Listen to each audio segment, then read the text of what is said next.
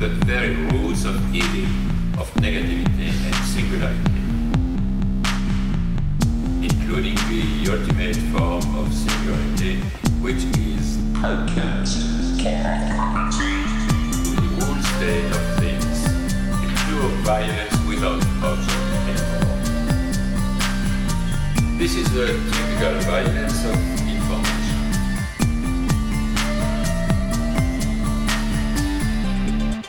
violent because what happens there is a murder of the real, the vanishing point of reality. Let's not have a misunderstanding here. Welcome to Machinic Unconscious Happy Hour. I am your host, as always, Cooper Cherry. We are sponsored by the People's Institute for Revolutionary Semiotics. Before we get going with today's guest, just want to throw out I do have a Patreon at patreon.com forward slash MUHH. If you're enjoying the podcast, definitely consider throwing me a dollar or so a month. This episode, I have Taylor Adkins joining me. We're going to consider this sort of a Wicked Lyotard B side. Uh, we do cover a lot of the same ground, although um, a lot less rigorously here, but uh, this is sort of an open format conversation Taylor and I had. If you're not familiar with Taylor, he has done translations of Felix Guattari's Machinic Unconscious. He's also done Philosophy and Non-Philosophy by Francois Laruelle, and then Gilbert Simondon as well. But here is our chat that covers Lyotard, Baudrillard, even Don DeLillo. Enjoy. You know, in the Nietzschean amor fati kind of stuff, right? Like Right. love, love of fate. So yeah, that's that's actually a good way to put it. I, you know, when I first, my old professor goes by Max, real Max Castle on here. Oh, yeah, see- okay. I don't see him. I don't see him as much anymore. But um, I think Probably. they might follow me.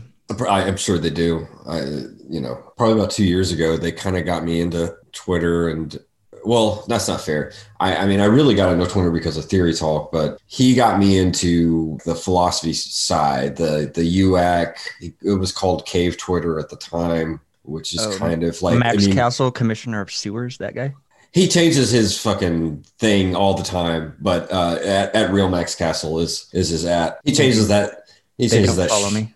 he's not, he's not really on Twitter anymore. I, I mean, like, but when I first joined, I guess I joined in 2016 because that's when, um, that's really when Joe and I started recording. Um, he got me into Cave Twitter was what it was called, um, and it was it was it was mostly like what you see today. It was kind of Landians and CCRU shit and all that. Yeah. And I kind of tentatively made friends with these people because that's I wasn't gonna read Land and shit, you know. I was just gonna like, yeah, Deleuze Guattari, guys. Yeah. Right? the functionality of markets has been something I've been thinking about a lot. Is it doesn't work in determining value. Like at, at that, it's going to fail. Hmm. Uh, and then there's the whole like irrationality of individuals, but as an aggregate, do they make tend to make rational decisions in terms of market? But like I've Right, said, you know, a number of times, like if you look at something like Twitter, it underscores the failure of market, right? Mm, Especially mhm, b- in the context of the blue checks, which are sort of the capital Right. this class or like the people that operate, you know, the levers of whatever the means of production, whether that be finance or, you know, however you want to designate that is sort of irrelevant, but whatever class is operating at that level Right. of capital. I mean, it's it is interesting. Just the fact that check marks exist anymore. I only say that because they still have this outdated. I say outdated, but you know this this kind of outdated um, function of authentication, Right. Or, Gatekeeping. right? Or yeah, exactly. And I but mean, they've undermined their own now if you look at so or so many of the blue check mark accounts that I run across are often reactionary. So that's interesting. I mean, like today, the the the. I I, don't even. I don't even know if that shit was. I don't even know if that's real or what. It sounds like just Nick Land. If you just cut to the heart of Nick Land, that's basically what it is, right? Just the, just the. If you just cut to the racist heart, I guess I should be fair, and like nothing else, then yeah, that's that's the Bean Dad guy. I I don't know if that's real or I just I just saw some posts about it and read a couple of tweets and I was like, uh, okay, That's today's discourse. all right, it's The fine. main I mean, char- the main character of Twitter today. yeah, I had right. some good ones. I had uh, Mr. Gorbachev open these beans. Open these beans. That's funny. Yeah. Yeah, that's that's actually good. I uh yeah, I don't I don't know what to make of it. I just uh but you do see all kinds of check mark. I mean, like for example, the most famous check mark still you have to give it to him. It's fucking Trump, right? Very true. I woke up late, obviously, but I was thinking like, oh man, I never fucking tweet about Trump.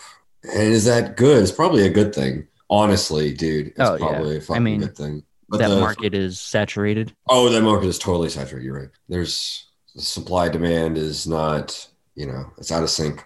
It's too much supply. Um, but I think I tweeted something like this Trump guy. I guess I, it's like I'm starting to think this Trump guy is president. I, I said something like that, something stupid. It was just throwaway because it was more because on my news feed it was more stuff about him trying to fuck with Georgia and get Georgia overturned for him and stuff. And it's like I I I- I'm honestly like, and this is this is part of the hyperstition or just like crazy craziness of the times. Like I don't. So much of me feels it's all a grift.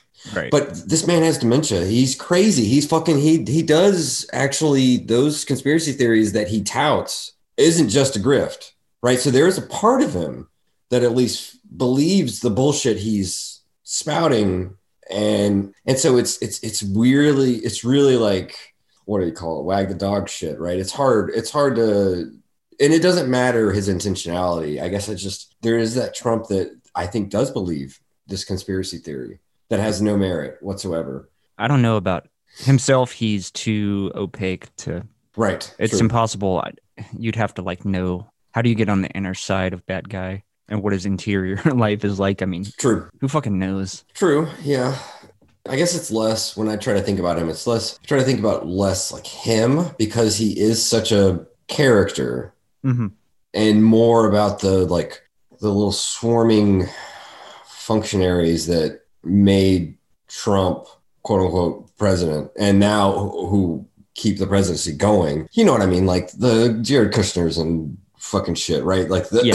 the little puppeteers and stuff. The really dangerous and gross ones. Because I think that without them, Trump is is all sizzle no steak. Um, they give him the little bit of steak that he has. Anyway, I know. I didn't mean to talk to you about Trump shit. I, I'm just I'm I'm kind of tired of him. That's all. I guess that's all. I'm I'm like I'm still like reading him trying to fuck with the election. I'm like, just go fuck away. Just go away. Just Yeah, just I mean, shut up. I don't even. I don't care who. I don't Right. care who the president is at this point. I feel you on that. I just I just don't think we should keep going down this road where it's like all normal. Right. You know what I mean? The shit that he's doing and the shit that the Republicans are doing. I mean, I, I told someone the other day, somebody came to my house out of state trying to be like, hey, vote vote in the runoff for the Republican senators. And I said, no. I said, Republicans have never done shit for me in my whole life. Mhm. I said, I I said, you you should go back to your state. Don't worry about Georgia. And I don't wish you a bad day, but Republicans need to get the fuck out of out of Congress. They've done nothing but bullshit. Now, if he would have stayed, I would have told him some of the same. I had the same feelings about Democrats too. It's just I feel the stuff about Republicans a little bit more. You know what I mean? Like it's which is why which is why we get along because because we both kind of feel like that that that you know it's I don't know. I, I'm I think you're farther to the whole you know fatalist shit than I am. I'm still kind of like, can we please have some decency? And you're like, nah, dude. You know, like tear down. More like the Titanic has hit the iceberg and Mm. we're taking on water. Right. Right. So so we need to get the and we don't even have lifeboats, right? We just have Right, to yeah. kind of yeah. We have to make music as as it as it exactly. down. yeah, pretty much. Yeah, yes. That- that- that's actually not a bad idea. I mean, and I don't know. I, I mean, this is kind of the heart of the matter for me. Is it's funny. There are parts of me that that totally vibe with that, and and so holding on to like these this shit about like norms and decency and stuff, which is not the only reason to oppose Trump, but like you know when I bring that stuff out, which is laughable because because I'm not going to have you know I'm not going to have children we, we still may adopt. That'd be great at one, at one point. Yeah. I, I, and I'm not sure if you've thought about having having children of your own. So it is this interesting thing where like where you and I, our investments, libidinally have Yeah. have a different flavor than the normal quote unquote normal reproducing masses. Right. Yeah, I don't think I can afford. even if I wanted to, I couldn't afford to Yes. take care of a kid. No, I And that's barely take care of myself. right. I agree, and I I t- I wholeheartedly am with you on that. I mean, whether it be financially or psychologically yes, speaking. yeah. I mean, that's the same with like me and me and my wife. Is like, you know, we do so much for each other. I'm not saying that I like I think that since dad's passed, like financially, we could eventually do that. Like realistically, hey, let's adopt. I've considered though, I have thought about even if I remain single to adopt a child, perhaps, but like an older kid or I don't, you know, I don't know. Sure. Yeah, that's good. I mean, like, and you know what's interesting is for the most part, the older you get, the it's you know your your chances start to dwindle, right? Of being either adopted or whatever, instead of Yeah. just being thrown around into foster foster homes and stuff. So that's a good that's a good point. Yeah, it's like at what age can you still make an impact without them being like having such trauma from the system true. That's a good point. and all of that is the question, I guess. Or perhaps that shouldn't come into it, but whatever. I mean, No, no, no. I mean, it's, it's, being re- it's being realistic, um, it, it, it is, whether- and then whether you like it or not. it's not something that I think about every day. It really isn't. It's it's like one of the furthest things from my mind, and um, you know, but it's but it but it gets back to kind of what I was saying. It's this question of so when when you and I when when we like invest libidinally, and obviously it happens behind our backs. It's not there's not just conscious interest. There's you know obviously unconscious investments, and and when we when we do that, we're not necessarily following the same meta narrative of of like we're gonna have kids and we're gonna fuck them up like our parents fucked us up you know like that's that's part of there's so much in the um in that larkin poem. They fuck you up your mom and dad. They fuck you up they really do right? Like that's that's the gist of the poem.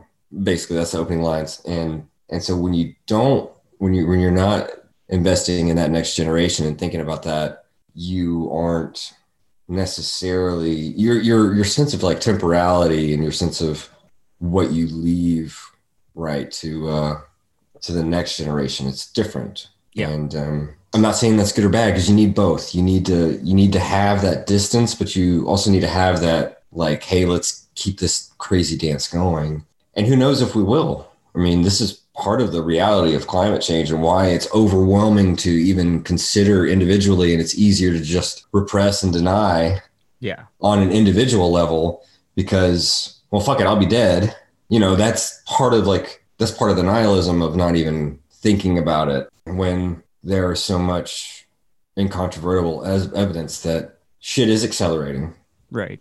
Whether, it be temperatures or storms or you know weather patterns and crazy shit i mean that shit is accelerating in a bad way. And then you have so many of the scientists who are like hey we should have started 10 years ago and done everything and then maybe we would have probably still fucked up. But hey let's you know there's that whole thing where it's like we need to like do extreme solutions now. And of course the engines of capital are just like and and the individual mind is just like well fuck it just go on make a profit and who cares it'll work out god's got stuff in control like what's the fucker from oklahoma senator inhofe bringing a snowball into the congress see god's god's protecting us you know like that shit it's Yeah.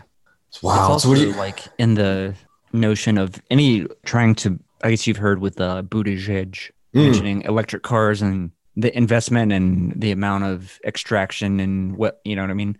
Resource and labor extraction to make possible a fleet of electric cars that would still run on a presumably fossil fuel based electric grid. So it's like, you know, let's say we can bootstrap our way to 100% renewable. The Mhm, amount of mhm. the amount of labor value that has to get abstr- uh, get abstracted, as well as the you know again even in that scenario the resources it takes and the heat that that causes and generates, et cetera, et cetera. So then you begin to see the magnitude, and this is where maybe this unconditional accelerationist right viewpoint. It's like, well, there aren't any great solutions for reducing our carbon footprint that don't also result in global Right. economic collapse and the consequences of that, which I don't think people quite consider when even you're taking a look at degrowth and so forth. Fascinating. As an example, if you wanted to rid yourself of, you have to understand the, in terms of empire and military spending, right? The amount that we spend on the military around the world is sort of a requirement for capitalism to function as it does. We removed that consumption and production tied to military spending. For one, strategically, does that create a vacuum in which another capitalist state steps in to fill our right? So there's like that potentiality as as far as that goes. But there's also we can't replace that much domestic consumption. There's not a big enough consumer market to replace those trillions of dollars that are spent on military. So again, you wind up with global economic collapse, et cetera, et cetera, right? More than likely, if you reduced that, you know, it would take some kind of type of leveraged uh, deleveraging process for, for that to unfold smoothly. And even in a quote unquote smooth process, there's going to be tremendous amount of fluctuation and unpredictability that you'll have to deal with when you begin to look at the our prospects at the at this level this is where this fatalism of we're sort of trapped on this ride and you know maybe we can do our best to to change things or uh, you know free up lines of flight for, or something but Right.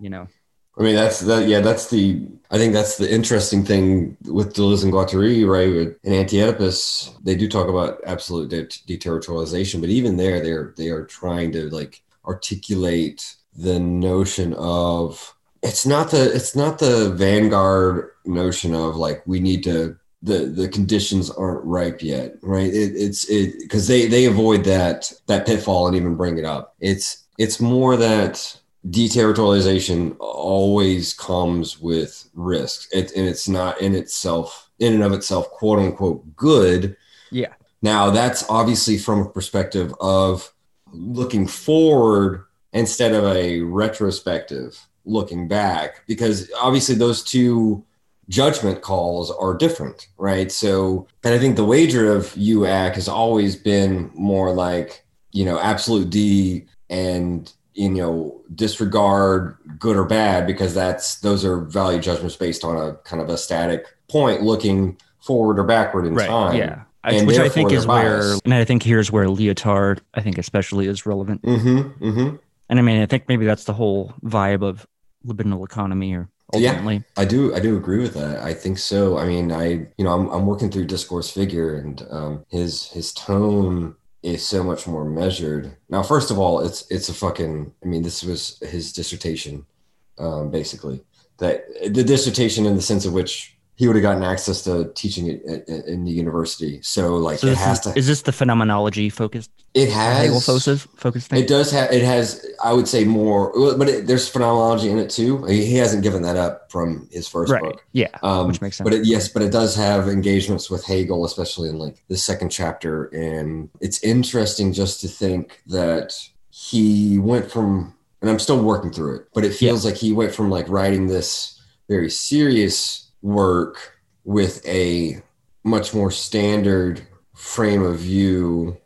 Right. Yeah, kind of a even I mean though- the even standard though- Marxist. I mean, the discourse more than the points he's making, because I do think he's making innovative points. I mean, he's Okay. he is he is attacking structuralism uh, and talking about structuralism at a time when it is when it is overripe, right? When you, Yeah. you he is a part of that movement of pushing structuralism into that post movement. But I meant the discourse, like the the the the way that which he writes, such that the distinction going from discourse figure to libidinal economy. It's almost like Lyotard did some fucking acid and just was like, wow, you know, it's it's it's very.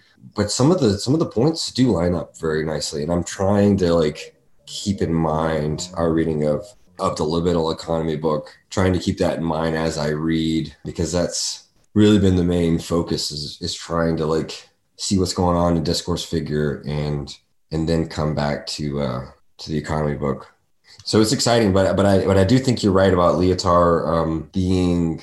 I think it's interesting, right? Like with a thousand plateaus, you see Deleuze and Guattari like they took an experiment and then they were like, all right, now let's now let's make a let's make a, an album. And I wonder if Lyotard would have had that if he could have worked with someone else, if that Yeah, if him and that- Baudrillard had part- Right. partnered up, that would have been cool.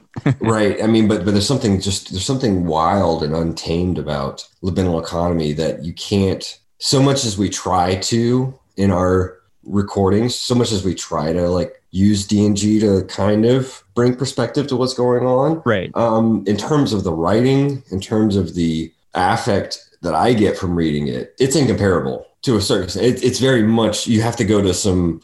You kind of have to go to some some poets or, or, even some painters or musicians to, to to get closer to the affect I get from reading Libidinal Economy. Interesting. Um, Tease that out a bit for me. that. I mean, what's so great about that first episode is starting as as you chose to do. You start with reading that that first paragraph, which is literally two sentences. One, Mhm. uh, the second sentence of which is just ten words, but the the first sentence with with this kind of kaleidoscopic view of the body laid out and kind of flayed and splayed out there i mean already you're like okay this is going to be a fucking wild ride you know it's even if there are moments of derangement in Deleuze and Guattari, it's always with a view towards a theoretical point. So the style is, in my opinion, except in certain like beautiful moments in A Thousand Plateaus, when they do allow themselves to make some jokes and to kind of to kind of do some a little bit of they they allow but it, but it always feels like the theory is first the style can be they do have a style and they do write in a style but but it's but it's always with an eye to the theoretical point. I feel like sometimes like lyotard is not even worried that like the theory can can come come again come back later. We'll get back to that. We're we're going into we're, we're gonna you know get high fly with the sybil and and do some kind of prophetic oracular shit. Whether or not it makes sense doesn't matter. It's the channeling. It's like the vibing that matters which is not to say that he just writes down crazy shit you know it's it's just to say that the it always it, it does feel like he's able to tap into that wildness in a way that is deranging for the reader and and is part of the and in, in, itself that that makes it like an aesthetic experience which which i think lyotard is onto and i think he's trying to tap into that I love it. I think it's very much. I mean, I mentioned in the one episode where this has got to be where Land cribs so much of his whole style, especially like Fanged Noumena days, at least. I mean, you can feel the accelerationary aesthetic of the prose Mhm. itself, right? Like the long sentences Right. itself. Like I said, jokingly, kind of a deterritorialization of the sentence structure and very much this epic poetic style that I quite like. Granted, I've not read that much of Anti Oedipus. I tend to like uh, Lyotard's aesthetic a bit better. Mm-hmm. Well, I mean, Anti-Oedipus is comparatively, it's dry.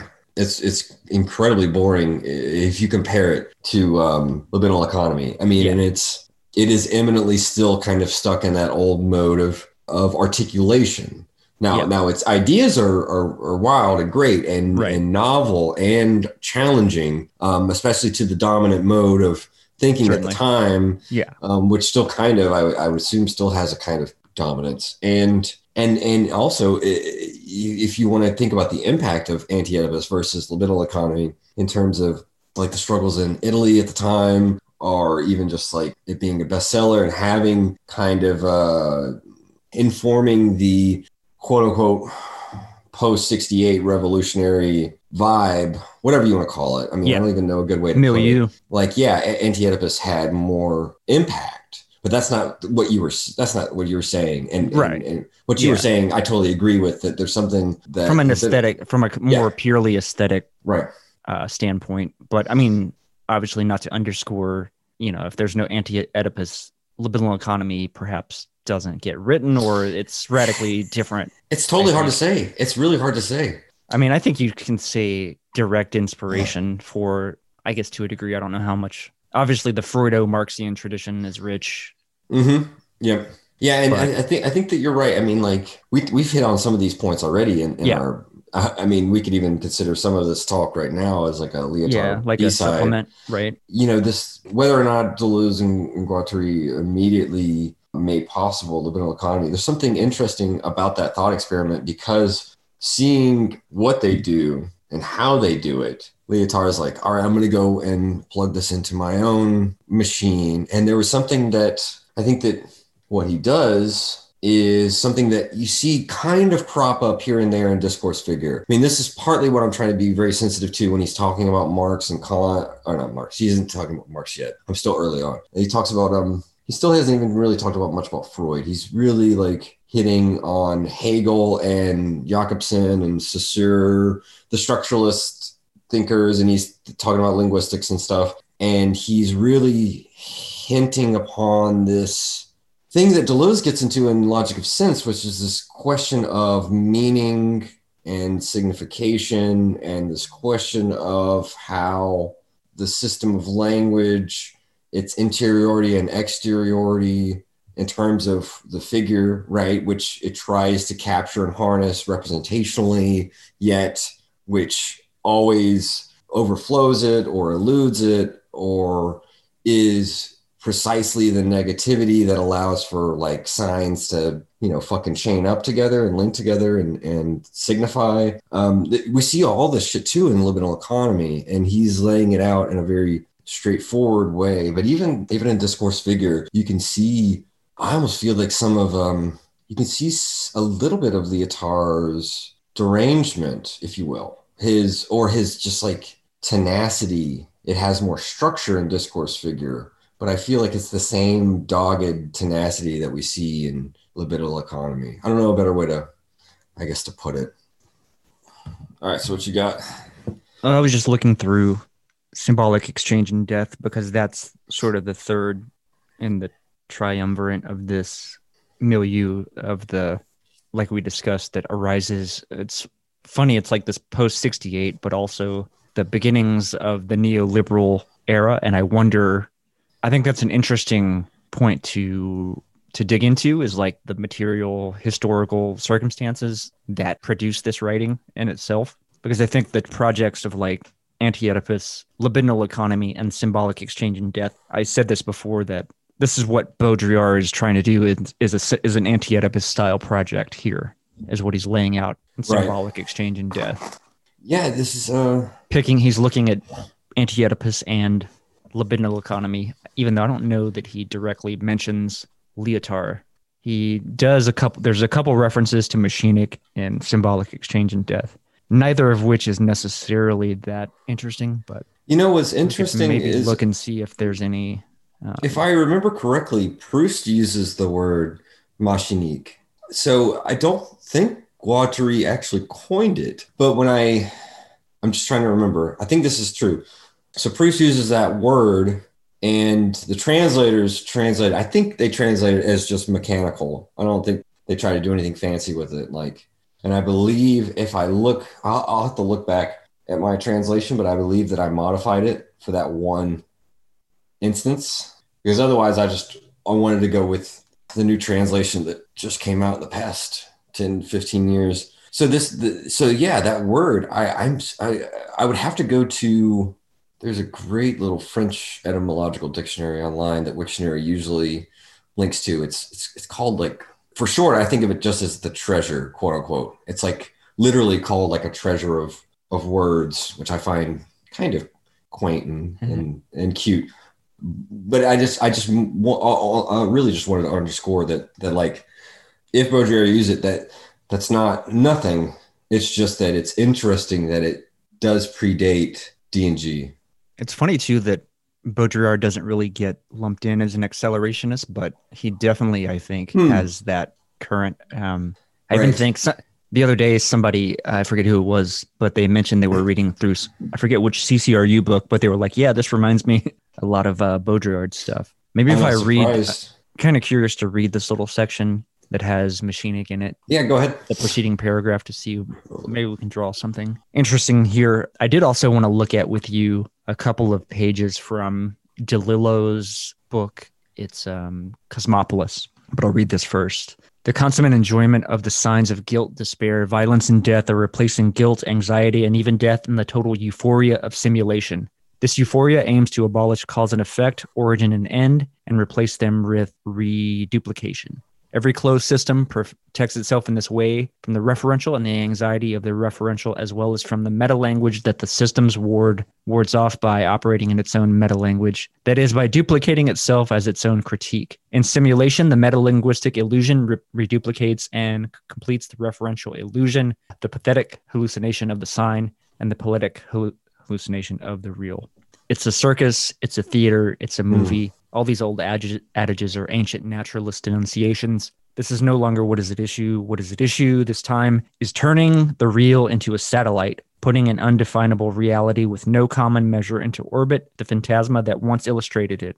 The satellization has subsequently been materialized as the two room kitchen shower, which we have sent into orbit to the spatial power, you could say, with the latest lunar module the most everyday aspect of the terrestrial environment raised to the rank of a cosmic value, an absolute decor, hypostatized in space. This is the end of a metaphysics and the beginning of the era of hyperreality. The spatial transcendence of the banality of the two room apartment by a cool, machinic configuration in hyperrealism tells us only one thing, however. This module, such as it is, participates in hyperspace of representation, where everyone is already in possession of the technical means for the instant reproduction of his or her own life. Thus, the Tupolev's pilots who crashed in Bourget were able, by most by means of their cameras, to see themselves dying at first hand. This is nothing other than the short circuit of the response by the question in the test, process of instant renewal whereby reality is immediately contaminated by its simulacrum. Simulacrum. I guess so that doesn't have a great deal of direct well, uh, reference. It was, I mean, scenic, but right, right, but it was, it was. You can very... see the critique overlapping with Lyotard and this notion of the theater, right, or theatricality. Now, does this come out? This is seventy six, and uh, I think libidinal economy came out in seventy four, and then anti right. in seventy two. When is uh is simulation and simulacrum? Is that is that later? Oh, that's much later. That's in like yeah, 1980. yeah, that's what I thought. Okay, which I think is. I mean, you can see here, like in the the table of contents, he goes through the order of simulacra and then the three orders of simulacra here. Right. And uh, you know carries out a pretty. I think this first whole or the second chapter really lays out the critique better and more thoroughly than those kind of disparate essays that you find in simulacra and simulation. Yeah, I mean, I, I do feel like you know, that we, the more that I see what Baudrillard is doing, you, you, do you do feel like simulation simulacra is is a kind of condensation of of a lot of his thinking, and it's fascinating to, you know, when I first read it, I immediately tried to juxtapose it to logic of sense and difference of repetition because that's where Deleuze is thinking through the whole thinking through how in the sophist, you know, Plato gives us this question of the, you know, the claimants and their quote unquote, you know, hierarchizing them for who who has a, a higher claim. But then at the end, um, the copy and the model themselves are called into question by Plato himself, and it kind of ends with by way of aporia, if you if you want, if you want to put it that way, which is why you know Plato's the first to to overturn Plato or to point the way. And so this notion of, of simulacra, which doesn't go by way of the copy and, and model, I do feel like Deleuze and Baudrillard are like buddies there. You know, they're like they're thinking, but but but of course Baudrillard, you know, takes this and runs with it. Whereas Deleuze, I think, in Logic of Sense, you know, with Lacanian phantasms and stuff, he comes to a point where he is ripe to he is ripe for meeting Guattari, who who's you know who's who's just a little. He's one of the the craziest thinkers I've ever like encountered. Not eh, eh, eh, even in, even counting like libidinal economy. You know, I mean, I could I could easily see Guattari writing shit like that in his journal. You know what I mean? They're, they're two different people, but Lyotard's uh, derangement, if you will, is like his delir, his his delirium. You see a lot of that too in um in Guattari, and I think that it's it's all about you know it is a shame that well it's it's different right? I mean like it's different. You know Lyotard and Deleuze both took the path of teaching quote unquote. And it's not that Guattari never taught. He obviously had seminars too. It's just a question of the application and the, the forum right? So like Paris 8 or whatever the the the crazy little university that um, Lyotard and Deleuze taught at, you know, it did it did after '68 have a lot more freedom and a lot. I mean, as a kind of concession to the students, but La Borde was always more.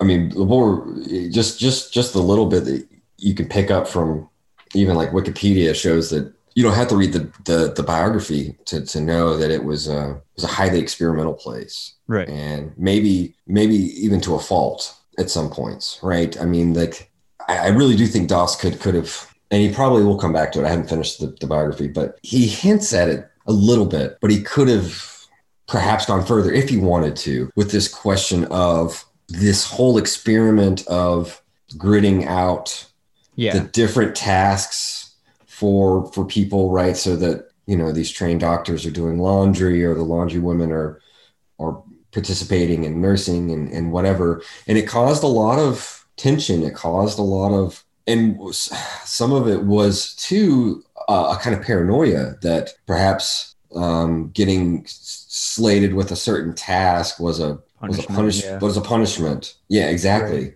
That kind of paranoia is um and you've you've seen this too. I mean because i know that you've been looking through the biography as well. It's interesting that one can that that that, that in theory the the experiment is i say experiment that, that in theory that leveling of hierarchy that flattening is it has communistic spirit Oh, in absolutely. essence and it's really a question of how in practice to um, to instantiate that Yeah. and, and obviously in the you know in the future if if such a if laborde were an experiment everything would be automated and regulated and some ai you know figure would would you know some i'm going off i'm thinking of um space odyssey what's the You're fucking thinking little of you're thinking of fully automated luxury. well, that's Space-based that's communism? I mean, that's that's great. I was I was thinking of what's the fucking little um, AI in uh, in the space out? Is it HAL? Oh yeah, that- yeah, yeah. Yeah. So you know, you're doled out your your tasks by by some seemingly auspicious or benevolent HAL, and I can imagine that itself causing a kind of a different kind of derangement. Yeah. Um, Here's the interesting dialectic is in reading the biography is like how rigid and systematized the grid itself was, the requirements to create a de hierarchy, you know, like Yes. to, to deterritorialize the labor functions requires organization and structure and etc. Right. no, I, it is like it is kind of a paradox, This right? thing that I run into as someone who leans towards an a more anarchic spirit, you know, I don't know, I reevaluate that quite a bit, especially like, you know, given our earlier discussion of markets as Right. like markets are bad at being able to determine, you know, quote unquote real value or deliver real value, but they can be useful in terms of coordinating production because there's so much and through efficiency specifically because you know if we're in our 100 person commune we're trying to organize our mode of production what needs to be produced do we have time to go to all 100 members of our commune and ask them how long does it take to gather the data from Right, the right. commune et cetera right so you can begin to see where that as you scale that up issues but you know with a hundred people obviously it's a lot easier than a thousand and a million and so on and so on right yes. that uh, becomes an that becomes an issue where the efficacy fee of some kind of market but at the same time markets are going to result in a disparity of resources right? What are like hard mathematical laws and so forth? And like is are those even sort of a thing? Is that what gnon or moloch is? Or mm-hmm. you know at what at what level are we sort of trapped into dealing with these like sort of just because of where we stand in the ev- evolution of of time or history or whatever the human species or the universe or whatever you even want to and the collective. Yeah. Right. I mean, yeah, that's I I was struck by the moments in which the biography articulated Guattari's authoritarianism. i read that I this morning actually I was I was very struck by that. I mean, Yeah. that was that was part of that tweet I had, I guess, about a week or two ago about like what was his name? His his his eldest son. He bruno he right Bruno, right? He would he would lock him in his room, you know, make him make him write in his journal and shit like that. which I get. I mean, I, I get it. on the one hand, I get. I mean, that's kind of like do your homework, shit like that. But Yeah. on the other hand, there is something. Um, right, especially in the context of Oedipus, right? Well, yeah, exactly. I mean, there there is something Oedipal about it. There's something the father figure is is forcing you to intellectually produce, whether it Right. be nonsense or not. I mean, we're talking about a, a kid at the age of six. I mean, I get it. He wanted it, he wanted his kids to be to be smart and to self actualize and all of that. But there is something paradoxical, or at Yeah. least, or at least, uh, it's got it's a double edged sword to yeah, to because if you ins- force- if you yeah. instill this spirit of, well, I'll call it deterritorialization, just as a right. buzzword, sort of. But I mean, I think that right gets to it, right? If you want this kind of person or this, right, there's going to be at some point there's going to be a conflict in there. You know, Right, if uh, I'm trying yeah. to train you as the imperceptible, et cetera, et cetera, right? Forcing you to self actualize. Like I think about this with my own Yeah. uh, training my dog, right? Taught him how to be like I would rough house with him, even though he's like a tiny little puppy. I'd kind of play rough with him, you know. I wouldn't make him open his own canned food, but or sort of work out the the mechanics of it, being that he doesn't have opposable thumbs. Right, right, exactly. Yeah, I mean, it, it's it, it is interesting, but but you know, uh, to give Guattari the benefit of the doubt, to I mean, you may have also But read that he that goes back to the same, I think, complex of that dialectic of to produce the deterritorialized, you need some sort of te- right, like it's a give and take relationship. Like yeah, to I mean, create- to create this de um i guess what you're trying to create with the grid it's like a multi you're not stuck in these binary roles of blah blah blah production. You are a more you're not so cut up by the division of labor. You can be a more actualized person in terms of your relations to production and whatever that means i don't know. I don't think we have to get into the nitty gritty articulation of is viewing our relations to the mode of production as a like that's what I think Le- Lyotard actually even mentions this in the in libidinal economy is Mhm. Baudrillard in the mirror production. His critique of, of Marx is specifically this in viewing the subject's primary relation to production. You're simply reproducing the capitalist sort of view. right. Difference.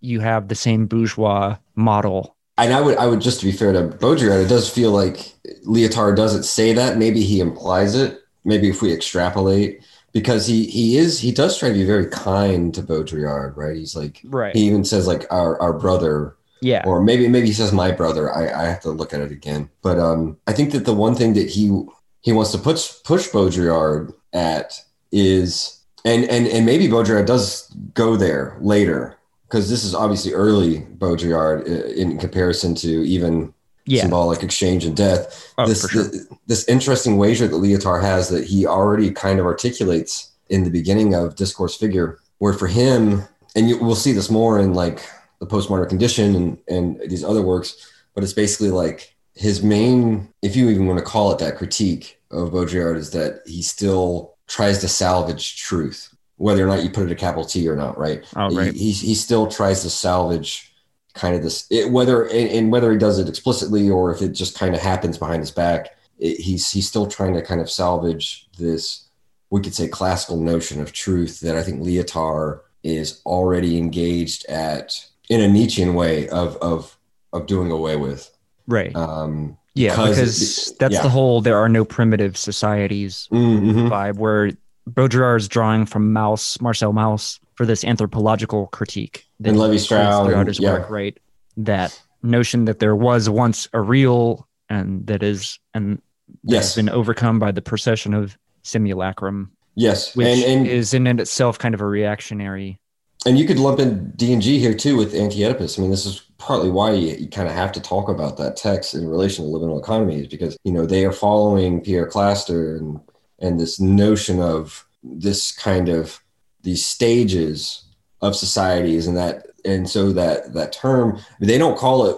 They kind of try to have their cake and eat it too, because it's not. They don't call it primitive societies. They call it primitive territorial machine right there's the there's the primitive territorial machine there's the despotic machine etc right and so it's interesting that they both it's kind of like an Aufhebung. They're able to like to use that terminology that's sedimented in in this sociological discourse and then kind of give it that twist, that that machinic twist.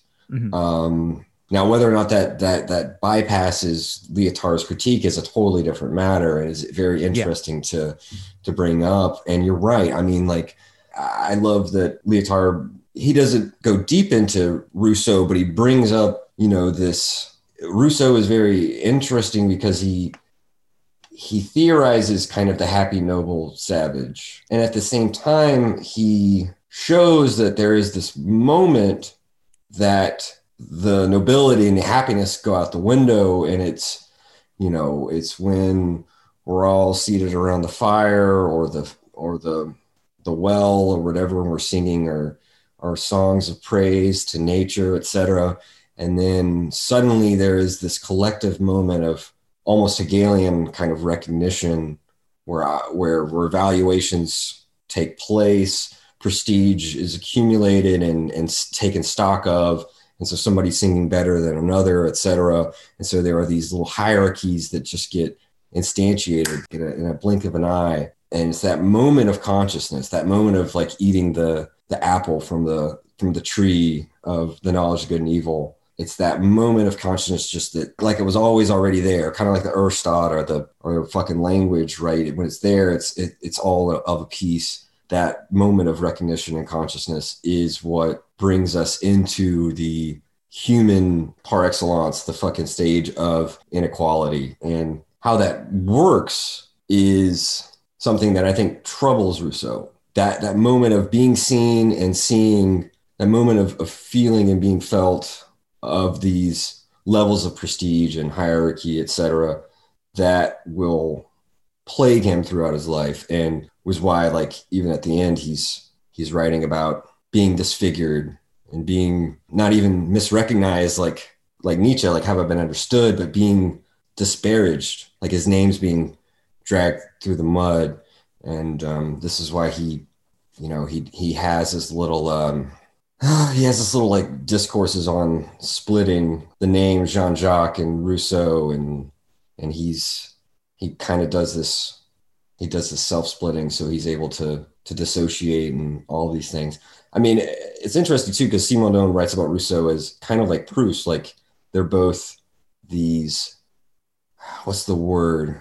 It's not Rousseau is asthmatic like Proust was, but that they're both Rousseau would go to the mountains and he he he he became fascinated with botany and he always is talking about how the the country air and the and the scent of the flowers like inspires him. And so like Simondon writes a lot about Rousseau being a kind of um, a pulmonary thinker. Literally like being filled with with fresh air is is what what kind of like inspires him and drives him. And and one could say like there's something similar with Deleuze and writing about the exhausted and and Proust living in the cork-lined room, you know, because of his uh, his lung capacity, and all of that, I guess, is a detour to just say Lyotard bringing up Rousseau. It's not about resurrecting, and Derrida goes into this too. It's not about re- resurrecting some origin that never was. I mean, precisely the origin is is either a, it's a fantasy, it's it's a retrojected past that never was, yet it's still something Has material Yeah. force in a sense. Yeah, Right. Right. we still maybe have that's deal with it where maybe that's it. where Baudrillard's. I don't know if he ever. I'd have to go back and reread and see if he explicitly gets at that. But yeah, that is the question of this lost past, this lost origin, Mhm. and he's uniquely. I mean, he's definitely aware of Lacan in that sense, and Lacan's critique of of that that sort of lost object of a unadulterated, like yeah, Mm, that noble mhm. savage idea, right? Maybe to suture this together. I'm curious, how much DeLillo have you read? virtually none. virtually none. Been thinking about DeLillo a lot, and I think in particular two books. One for a long, long time, White Noise, because it is so, in terms of simulacra and simulation, it is Mm. maybe the clearest.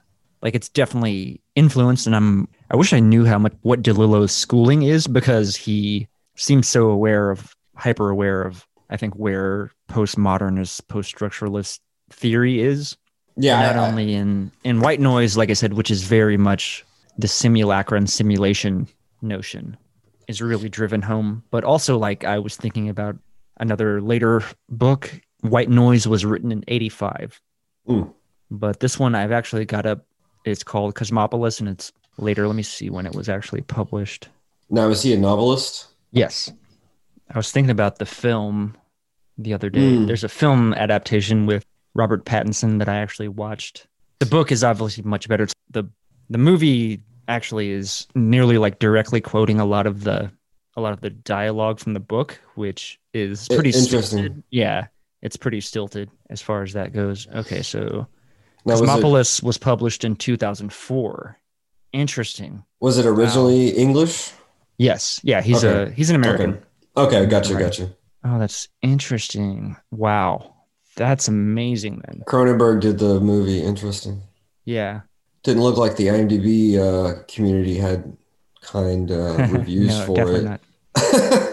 I me mean, read um I, I take those things only with a grain of salt, but they can help you to. I mean, I tend to usually line up fairly well with IMDb over Mhm. Over um like Rotten Tomatoes.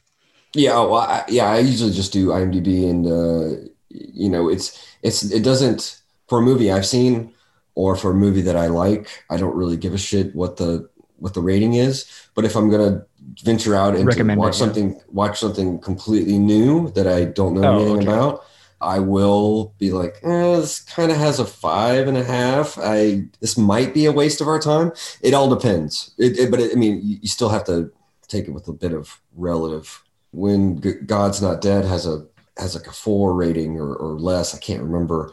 You're like, yeah, that that's that's actually generous. you know, like that's that's a fucking awful movie. And um, and if I did watch it again, it would have to be purely academic for like something like you, me, and you doing maybe not a watch along because it's not a Mhm. really it's not an MST3K type film. Um, not not in the traditional sense, um, because you really do have to listen to what the fucked up shit they say. Um, you can't can't always be interjecting and talking over them, otherwise you won't get the the full brunt of the humor. I mean, the, the unintended Right. humor, but I would also have to be very, very intoxicated. That would make it like a 10 out of 10. you know, it's, it's all your perspective, man. Right. Anyway, yeah. So is this, um, is this DeLillo what we're looking This is at? Was- DeLillo. This is from Cosmopolis, and I want to read this because this has this is straight accelerationism here. So this is a conversation between our main character, who is presumably this, you know, he's at the heights of finance, sort of very like machinic, maybe like a high priest of uh of capitalism, but not that's met as a metaphor, right? In the real world, he's a hedge fund manager, but right, like you, he's sort of this techno capitalist evangelist if you're going to like carry the metaphor forward. So it's him and his theory advisor, which is okay, actually funny. gotcha. Yeah, yeah. Gotcha. Oh, and this car, which I love, the glow of the screens. I love the screens, the glow of cyber capital, so radiant and seductive. I understand none of it. She spoke in near whispers and wore a persistent smile with cryptic variations. But you know how shameless I am in the presence of anything that calls itself an idea? The idea is time, living in the future. Look at those numbers running. Money makes time.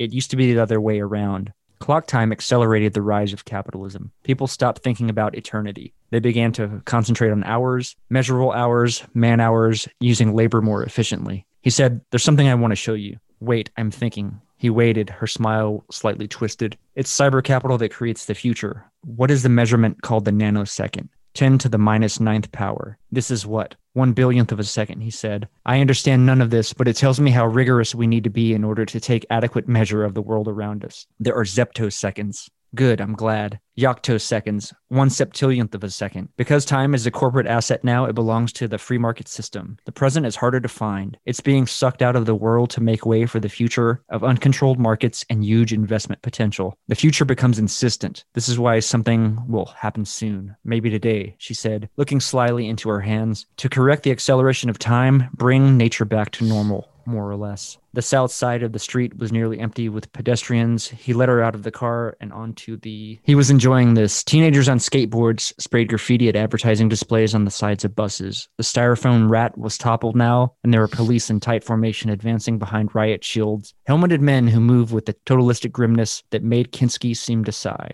Protesters were rocking the car. He looked up at her and smiled. There were close ups on TV of faces scorched by pepper gas. The zoom lens caught a man in a parachute dropping from the top of a tower nearby. Shoot and Man were stripped in anarchistic red and black, and his penis was exposed, likewise logotyped. They were knocking the car back and forth. Projectiles came popping from tear gas launchers, and cops freelanced in the crowd, wearing masks with twin filtration chambers out of some lethal cartoon. You know what capitalism produces, according to Marx and Engels? Its own gravediggers, he said. But these are not the gravediggers. This is the free market itself. These people are a fantasy generated by the market. They don't exist outside of the market. There is nowhere they can go to be on the outside outside. There is no outside. The camera tracked a cop chasing a young man through the crowd, an image that seemed to exist at some drifting distance from the moment. The market culture is total. It breeds these men and women. They are necessary to the system they despise. They give it energy and definition. They are market driven. They are traded on the markets of the world. This is why they exist to invigorate and perpetuate the system. He watched the vodka slash slosh in her glass as the car bounced back and forth. There were people banging on the window and hood. He saw Torval and the bodyguards sweep them off the chassis. He thought briefly about the partition behind the driver. It had a cedar frame with an inlaid fragment of ornamental Kufic script on parchment. Late 10th century, Baghdad, priceless. She tightened her seatbelt, you have to understand. He said, What? The more visionary the idea, the more people it leaves behind. This is what the protest is all about visions of technology and wealth, the force of cyber capital that will send people into the gutter to retch and die. What is the flaw of human rationality? He said, What? It pretends not to see the horror and death at the end of the schemes it builds. This is a protest against the future. They want to hold off the future. They want to normalize it, keep it from overwhelming the present. There were cars burning in the street, metal hissing and spitting, and stunned figures in slow motion in tides of smoke, wandering through the mass of vehicles and bodies, and others everywhere running. And a cop down, genuflected outside a fast food shop. The future is always a wholeness, a sameness. We're all tall and happy there, she said. This is why the future fails. It always fails. It can never be the cruel, happy place we want to make it. I assume is that like in the middle of the book or at the end, or uh, do, you, yeah, do you remember? It's about two thirds of the way through, maybe. But it's very interesting because the whole action of the book takes place in this cross crosstown trip across Manhattan. He really just wants to get a haircut, but he's got this tricked out limousine that has you know all this crazy technology and so forth so that he can effectively conduct his business from the seat of the limo and all these people are popping in and out right. as he's making his way across town. The president is in new york for a visit so that is wreaking havoc on the traffic. There are protests that have broken out violently related to the president's visit etc what's crazy is how this is written in 2004 and like anticipates quite a bit i think in terms of you know like an occupy wall street energy in 2008 2009 you know that dialogue could have been something out of straight out of nick land you know? You're right. It, it definitely could have especially with although i feel like he would have made it bleaker somehow right? Yeah. you know he would have made it a little bit uh, a little bit a little bit strange or um maybe a little bit more lovecraftian or something right? Like right.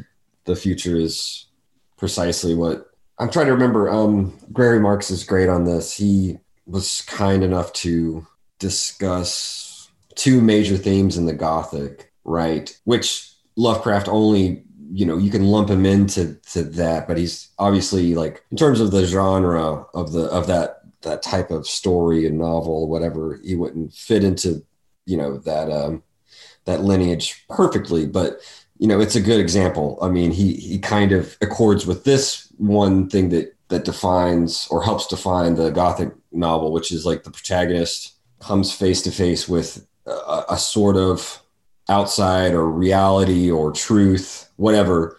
And he described it in there is a masculine way of quote unquote masculine way of encountering this or, or, or dealing with this encounter, which leaves the subject basically deranged or mad and able to, unable to incorporate it and virtually destroys or you know if not literally kills the the subject. Whereas there's a there's a feminine way of dealing with this uh, encounter which sort of leaves the subject changed. Maybe not whole. I, I mean you, you, you don't want to say that but but at least leaves almost enhanced if you will. Mm-hmm. so um so obviously like the the typical lovecraftian tale that's not an option right? Like, like you don't you don't encounter the um, the elder gods and sort of keep your sanity.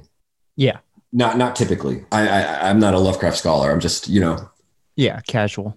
So this interesting way of thinking about the future, uh, like DeLillo does. It's what the what's it's what they're protesting against the acceleration of the future, whatever, yada yada, because it overwhelms the present. That's the interesting tension, I think, is this Yeah. this question of whether or not the the future is an encounter that we can sustain in a way that would leave us enhanced. I mean, that is part of the promise, right? This is the cruel, happy future that Right. Yeah. That- We're all that- tall and Mhm, et right.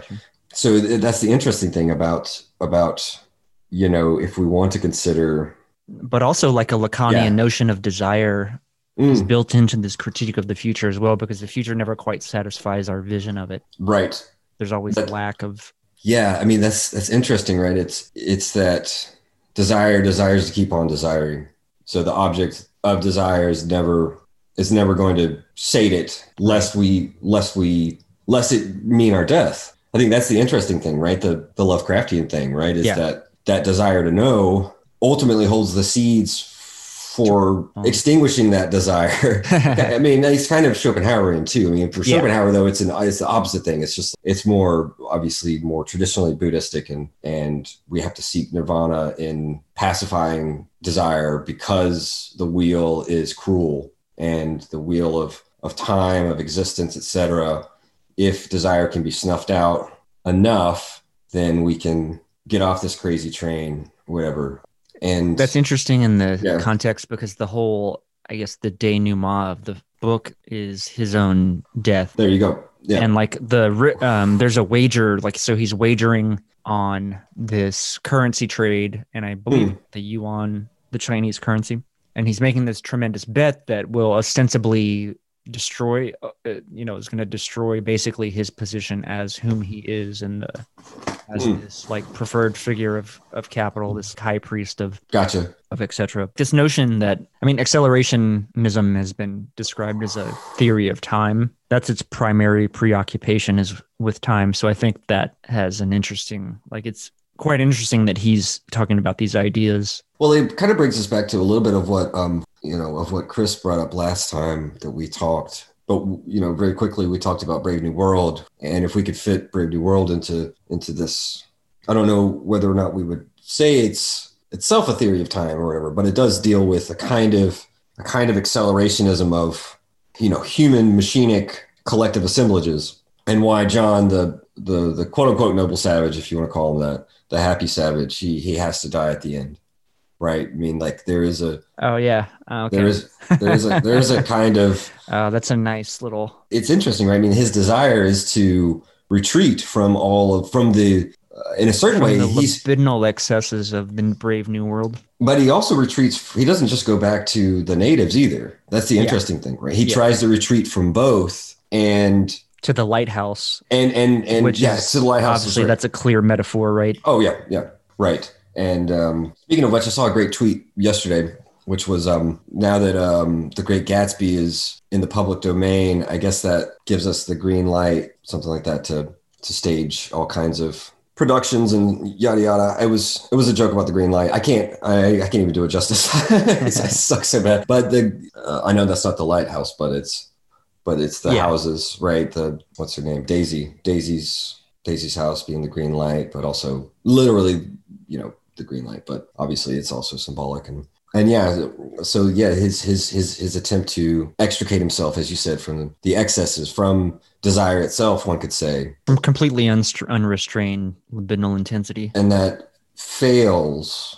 But libidinal that- intensity as control mechanism, that's the interesting Mm, yeah, servo mechanisms and thralls to libido. Yeah, but this is cool. I mean, you're uh, you you put Delillo on my radar. I'll have I'll add it to the the, the never ending list Yeah. of things. To, I mean, I I want to get back more into literature this year and like maybe do some book discussion because I mean, Sure. I think that's where I first kind of that's what I kind of love about literature and I guess even films and movies is it's a way to see ideas in action through narrative and that kind of helps grasp things a little bit better or concretize or materialize theory in a way that even theory alone can't quite do. oh yeah, I mean, definitely. I that's that's how I got into philosophy and all this shit. Yeah, I mean, was- I think that's through same, literature. right? Yeah, yeah, exactly. Brave New World being one of the more impactful on my Mhm. on me, like literally.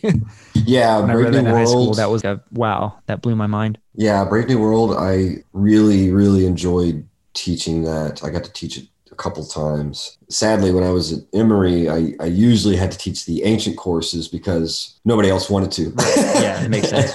I was kind of like, oh fuck, all right, I'll take one for the team. But you know, I I I, I enjoy teaching the ancients too. I mean, I um when I taught Gilgamesh, I was kind of when I taught Gilgamesh, I would try to layer in stuff from chapter three of Anti-Oedipus because the whole tale begins with the men of the town. I guess Uruk, I think that's what it was called. They're pissed off at Gilgamesh because he's fucking all their wives, right? He gets prima nocta and he gets to knock them up. And since he's two thirds god, he's always going to impregnate them because of his super sperm. So, like, all of the firstborn, at least, of the town are his. And so he's kind of like, I was teaching about like overcoding, right? That's the despotic regime. It's Oh, yeah. take all the okay. flows of desire and, and overcode and, and yada yada. But they Okay. but they they get pissed off, and this is why his mother conspires with the the gods to.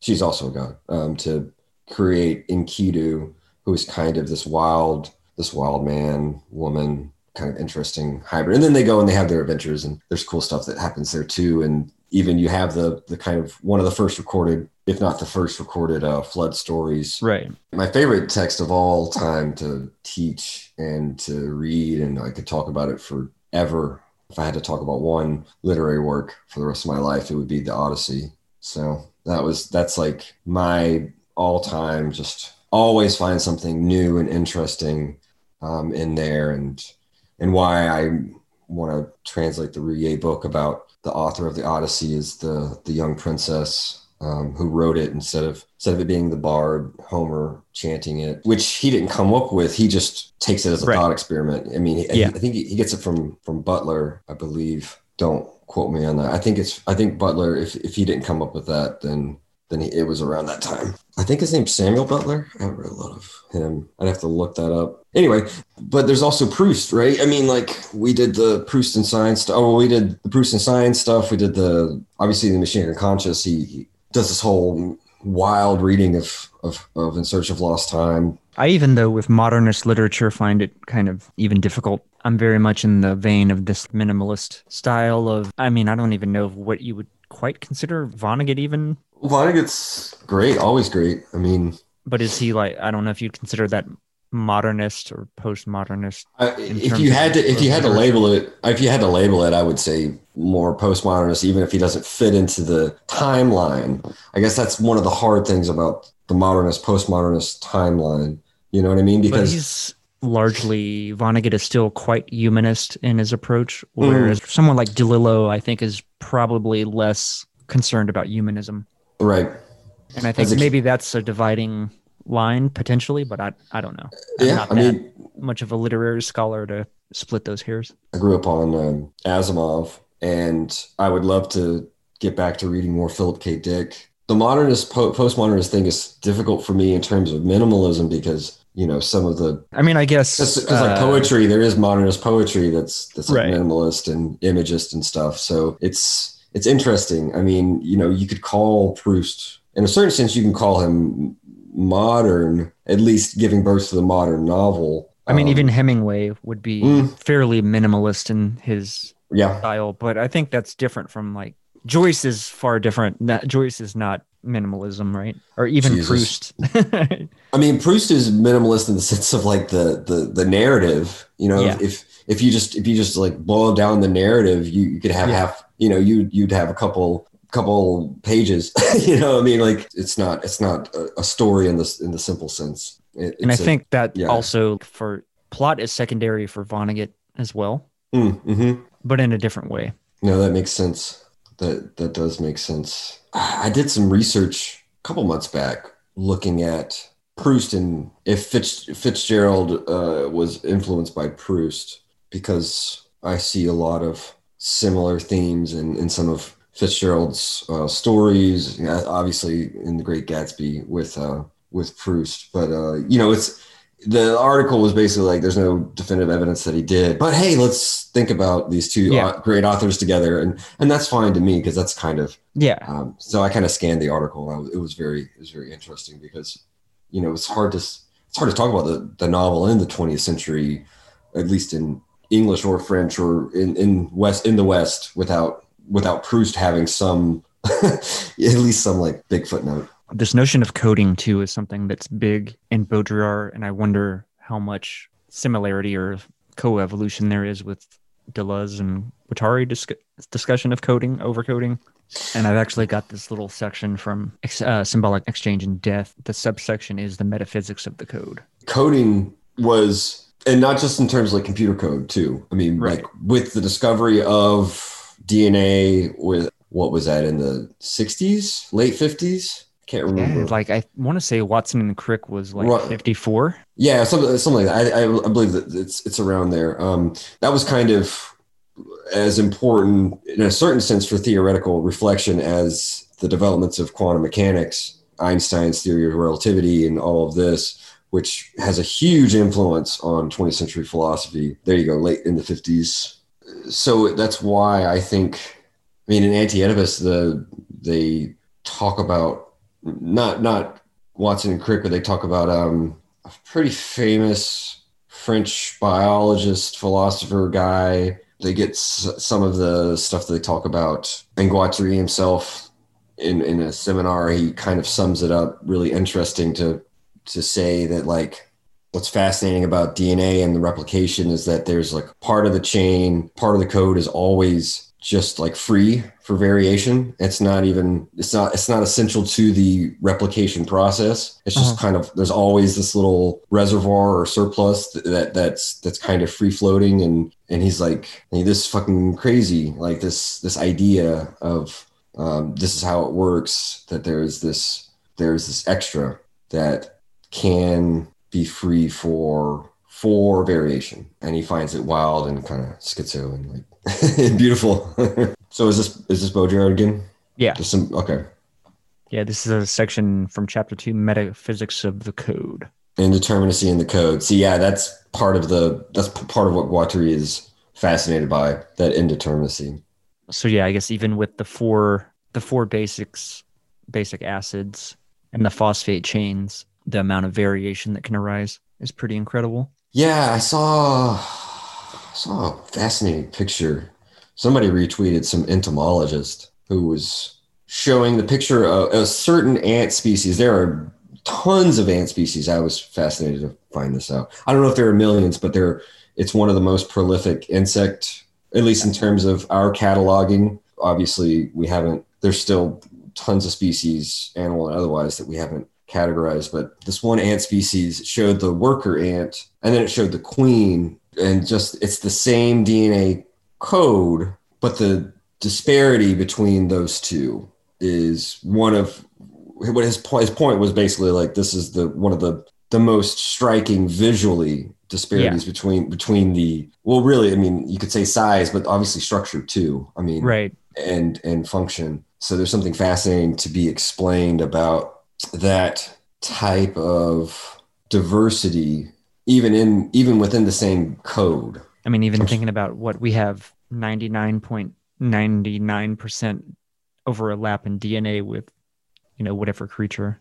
I know chimpanzees are supposedly our closest DNA relative. Is that correct? I believe. I believe so, but I think even something like a fly has Mm, mhm. something like 78% of the same genome or something. Sure. Yeah. I mean, I, I believe it. It's it's very Actually, let's look at let's look at that just to see how far off I was.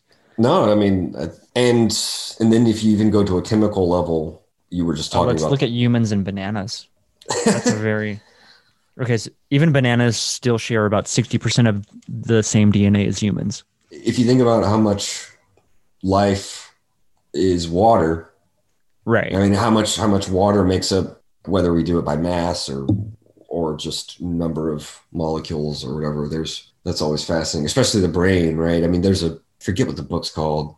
It's about I think it's something about wet work, right? That like we're all all of our cells are little computers and shit, which is analogically you could probably take it to a point where it's nonsensical, but but but in the big picture thing of it, it's it's fascinating to think about that. One day I'll have to um, try to re- retweet that uh, that Laruelle thing. If if we if we do more Laruelle stuff, I'll have to try to get. Yeah, well, I definitely do. We should do an episode soonish. Do you have any final final thoughts? Do you feel like this was a nice little little chunk?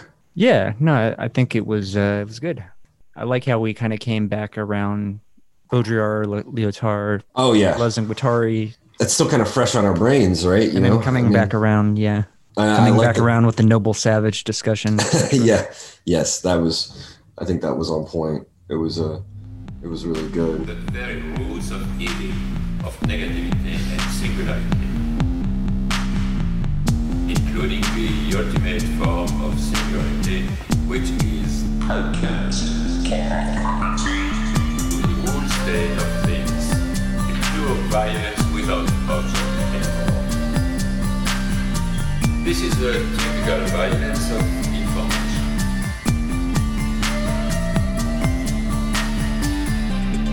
It's violent because what happens there is a murder of the real, the vanishing point of reality.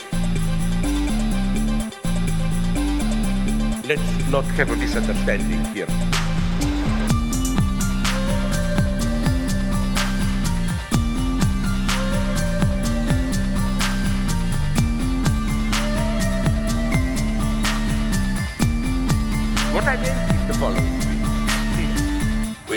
Left but recycled, whitewashed, lobotomized people, as in uh, Clockwork Orange.